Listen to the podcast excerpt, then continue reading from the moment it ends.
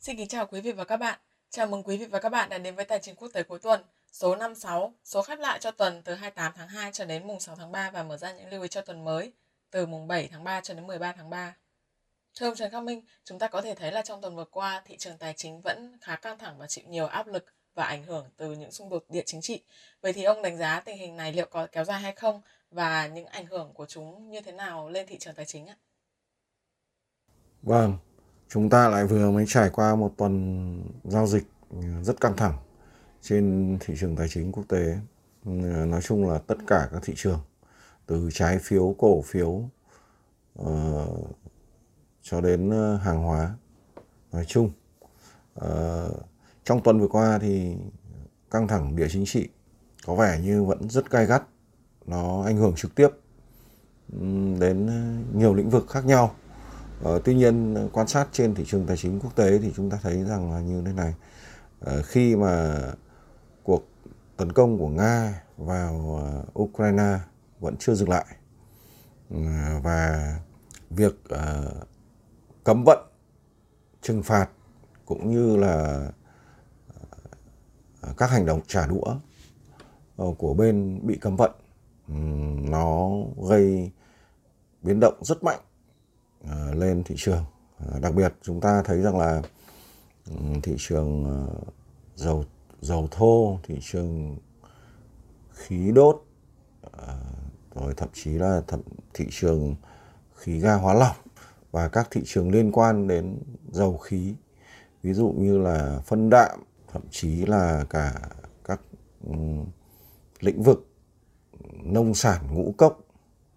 rồi hàng hóa kim loại cơ bản khoáng sản thì ờ, ờ, mới có tin. Tất nhiên là chúng ta cần hết sức bình tĩnh và chờ đợi những tin xác nhận chính thức. Tuy nhiên là uh, kênh Russia Today uh, mới đưa tin rằng Tổng thống Nga Vladimir Putin đã ký lệnh dừng bơm khí qua đường uh, dẫn khí Yên Mai uh, qua Ukraine để sang uh, khu vực EU. Như vậy uh, có thể dự đoán rằng um, mặc dù giá khí đã lên rất cao nhưng rất có thể trong ngắn hạn sắp tới khi mà căng thẳng giữa Nga với các nước Liên minh châu Âu ừ, và Mỹ chưa hạ nhiệt thì ờ, giá khí sẽ vẫn còn tăng nữa. Tôi dự kiến ờ, rất có thể nếu như ờ, tính theo giá khí đốt của Mỹ thì nếu như mà trong đầu tuần mà vượt qua được mức 5.33 thì nó sẽ có thể uh, tìm lại khu vực đỉnh của giá uh, khí đốt vào cuối năm 2021 Ờ, đó là vùng 6.27 trên 6.38 hoặc rất có thể là cao hơn. Bởi vì chúng ta thấy rằng là trong tuần vừa qua thì giá khí đốt ở châu Âu đã có lúc vượt quá 2.200 euro 1.000 mét khối. Đó là một mức giá không tưởng. Tuy nhiên ờ, trong thị trường tài chính thì nói chung ừ, có nhiều mức không tưởng lắm và vẫn có thể xảy ra uh, chúng ta quan sát sang một thị trường khá tiêu biểu hay uh, được như là một tín hiệu dẫn hướng cho toàn bộ các thị trường chứng khoán nói chung trên toàn cầu đó là chỉ số S&P 500 trong tuần vừa qua thì chúng ta thấy rằng là do những căng thẳng liên tục giữa Mỹ, Liên minh châu Âu ờ, và một số nước cùng với cả nước Nga trong chiến dịch ờ, quân sự đặc biệt mở ra ờ, vào Ukraine thì chúng ta thấy rằng là thị trường chứng khoán là rất nhạy cảm. Mặc dù tôi đánh giá nguyên nhân chính của thị trường chứng khoán đi xuống là do chính sách thắt chặt tiền tệ ờ, gấp gáp và thậm chí là có phần rất hawkish của cục dự trữ liên bang Mỹ nhưng nó cũng có một phần ảnh hưởng lớn bởi ờ, những biến động địa chính trị chúng ta thấy rằng S&P 500 trong tuần vừa qua đã rơi ờ, không phải quá mạnh. Tuy nhiên là tôi đánh giá trong ngắn hạn, nếu nó vẫn dao động ở phía dưới mức 4.475 điểm, thì rất có thể chỉ số này sẽ kiểm lại ờ, đáy gần của nó là 4.105 điểm. Mức 4.105 điểm không giữ vững được và bị xuyên thủng thì ờ,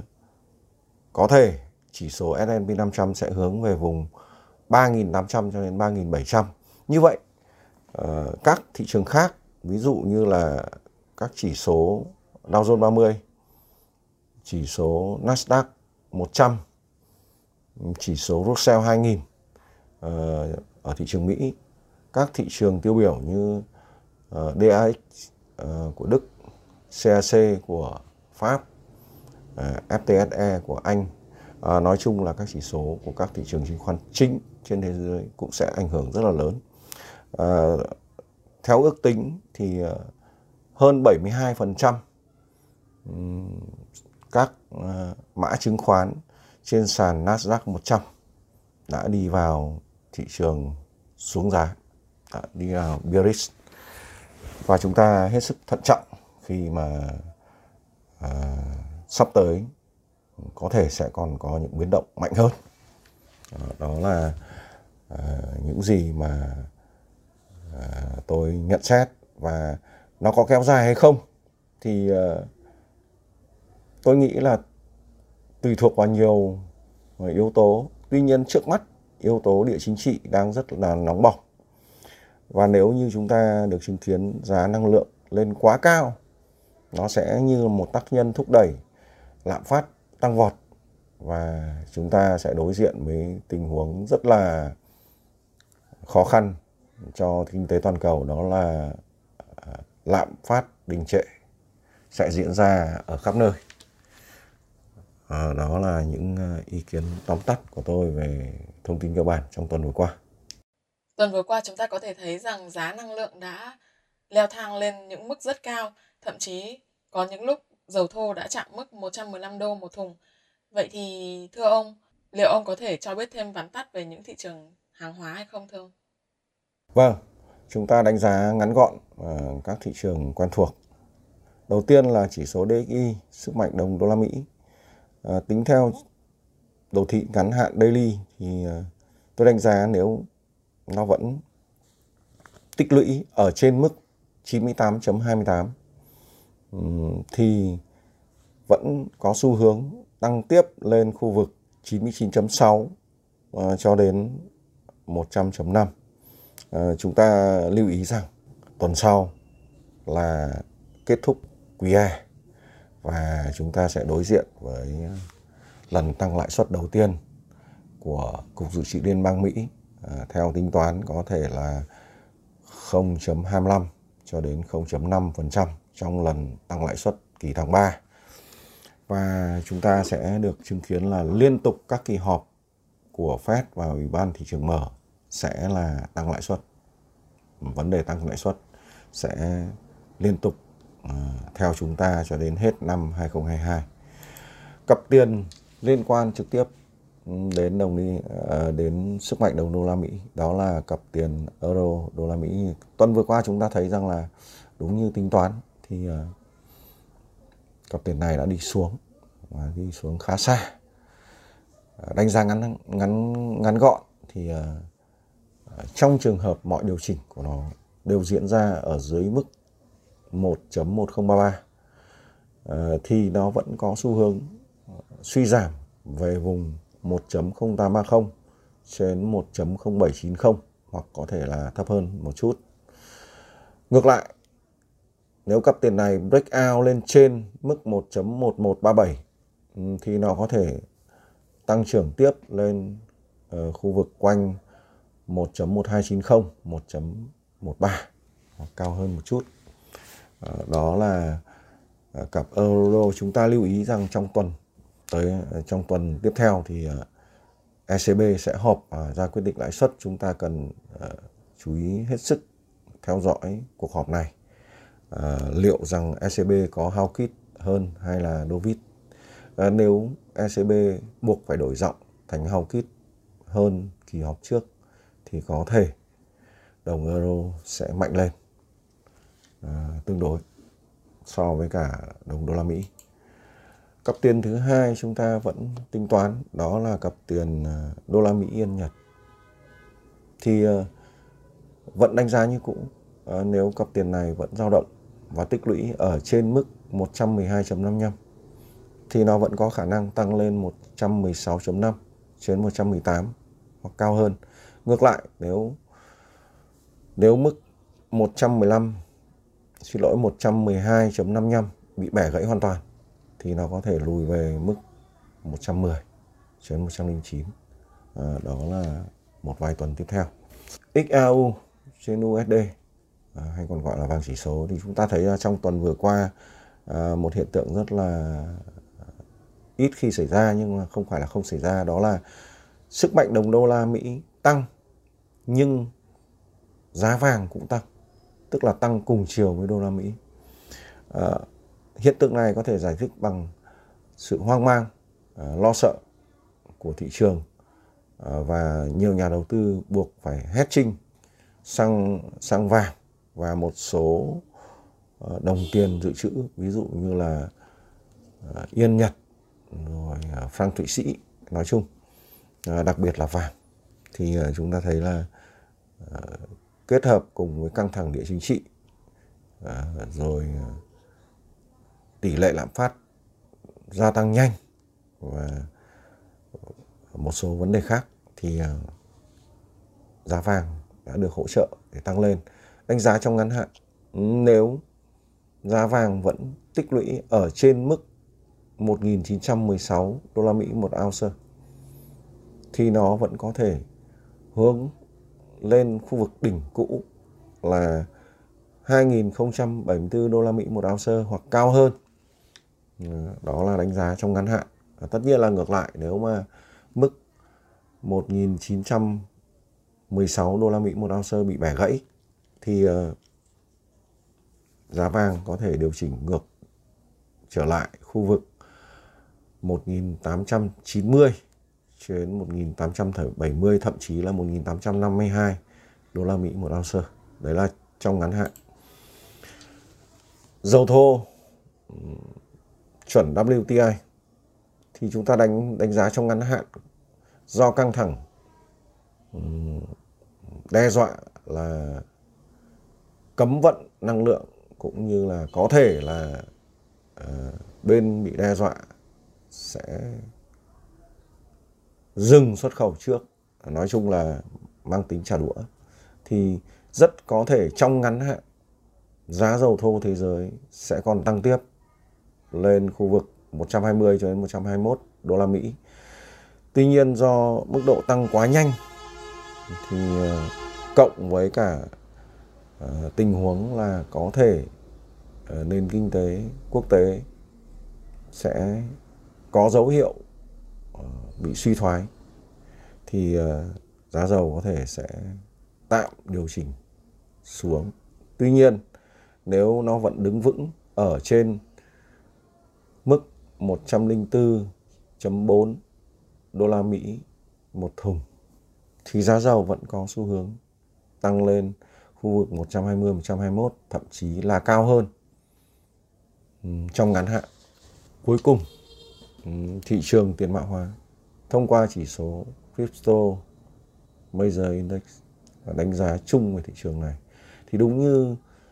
uh, dự tính của số trước thì chúng ta thấy là chỉ số này đã điều chỉnh xuống. Uh, thậm chí còn không lên được ờ, uh, 190 mà mới chỉ hồi phục lên 185 đã quay đầu. Tương ứng với nó đó là Bitcoin sau khi hồi phục lên mức sấp xỉ ờ, 44.100 44.200 đô la Mỹ một bit thì đã quay đầu đi xuống. Trong tuần đã có lúc xuống dưới 39.000 đô la Mỹ trong trường hợp mức 38.115 đô la Mỹ một bit ờ, được giữ vững và mọi điều chỉnh của nó ở trên mức này, thì tôi vẫn đánh giá rằng Bitcoin vẫn còn có thể có một nhịp hồi phục nhẹ, có thể là lên đến sấp xỉ 41.200 cho đến 41.500 đô la Mỹ một bit trước khi có một đợt bán tháo tiếp theo. Và các đồng tiền chủ chốt khác trong thị trường tiền mã hóa cũng sẽ theo chỉ số này. Và đánh giá ngắn hạn thì ờ, trong trường hợp chỉ số này xuyên thủng mức 142 thì nó sẽ lùi về khu vực 129 cho đến 110, thậm chí là thấp hơn. Ngược lại, nếu tích lũy ở trên mức 142 thì chỉ số này có thể lại tăng trưởng trở lại khu vực 185 cho đến 190 hoặc là cao hơn một chút. Tuy nhiên là tôi không lạc quan lắm về thị trường tiền mã hóa trong thời gian ngắn hạn chắc trước mắt do tình huống và do tình thế của thị trường đã thay đổi và người ta nhận ra rằng tiền mã hóa là một trong những tài sản rất rủi ro, rất rủi ro, chứ không phải là tài sản mang tính phòng ngừa lạm phát như người ta tưởng ờ, trước đây xin chào các bạn chúng ta sẽ gặp lại à, vào số tiếp theo là số 57 tuần sau và ngày mai sẽ là một ngày khác Vâng, xin cảm ơn ông Trần Khắc Minh đã chia sẻ những đánh giá cũng như những phân tích cùng các quý vị khán giả. Thưa quý vị và các bạn, trong tuần này thị trường tài chính quốc tế sẽ có rất nhiều tin tức kinh tế đáng theo dõi và lưu ý. Tính theo giờ Việt Nam GMT cộng 7 thì vào thứ tư ngày 9 tháng 3 chúng ta sẽ có bản báo cáo việc làm phi nông nghiệp của Pháp, Non-Farm Payroll, chỉ số PPI CCI kỳ tháng 2 của Trung Quốc, công bố GDP cho kỳ quý 4 của Nhật Bản Đồng thời, Money Supply của tháng 3 và Money Stock của tháng 2 của Nhật Bản. Đối với thị trường Mỹ đặc biệt lưu ý các chỉ số liên quan đến số liệu tồn kho của dầu thô, khí ga tự nhiên, heating oil. Ngoài ra vào ngày thứ năm ngày 10 tháng 3 và 19 giờ 45 theo giờ Việt Nam thì chúng ta sẽ có cuộc họp diễn ra giữa ECB để quyết định lãi suất và vào 20 giờ 30 thì Mỹ sẽ công bố về các chỉ số CPI và Core CPI. Ngoài ra, như quý vị và các bạn cũng như các nhà đầu tư có thể nhận ra rằng cuộc xung đột địa chính trị hiện đang diễn ra tại châu Âu có ảnh hưởng rất lớn đến thị trường tài chính thế giới. Vậy thì chúng tôi mong rằng quý vị và các bạn cũng như là các nhà đầu tư hãy cẩn thận chú ý theo dõi những diễn biến tiếp theo của cuộc xung đột này, những điều lệnh cấm vận, trả đũa cấm vận hay là những cuộc đàm phán đều có thể ảnh hưởng đến thị trường tài chính thế giới. Chúng tôi xin mời quý vị và các bạn hãy cùng chú ý đón xem và cùng quay trở lại chương trình vào thứ hai tuần sau để chúng ta cùng tiếp tục theo dõi cũng như là đưa ra những phân tích tiếp theo cho thị trường tài chính thế giới nhé. Xin cảm ơn các bạn. Các bạn có thể đưa ra những câu hỏi, chủ đề mà các bạn quan tâm ngay dưới phần comment video hoặc trên trang Facebook của ông Trần Khắc Minh. Ngoài ra, hòm thư trần khắc minh tcqt a gmail com cũng luôn hoạt động để nhận những thắc mắc đến từ các bạn. Những câu hỏi chủ đề được đề xuất bởi các bạn sẽ được ông Trần Khắc Minh giải đáp trong các số tài chính quốc tế tiếp theo. Nếu quý vị quan tâm và muốn được cập nhật, theo dõi những tin tức mới nhất từ chúng tôi, xin mời quý vị hãy bấm vào đăng ký theo dõi kênh YouTube Trần Khắc Minh, bấm subscribe và chọn sau khi đăng ký theo dõi kênh, các bạn hãy nhớ bấm vào biểu tượng hình chuông ngay cạnh nút đăng ký theo dõi, chọn thông báo cho tất cả. Để sau đó YouTube sẽ gửi cho các bạn những tin nhắn cập nhật ngay khi mà chúng tôi đăng những video cũng như là tin tức mới.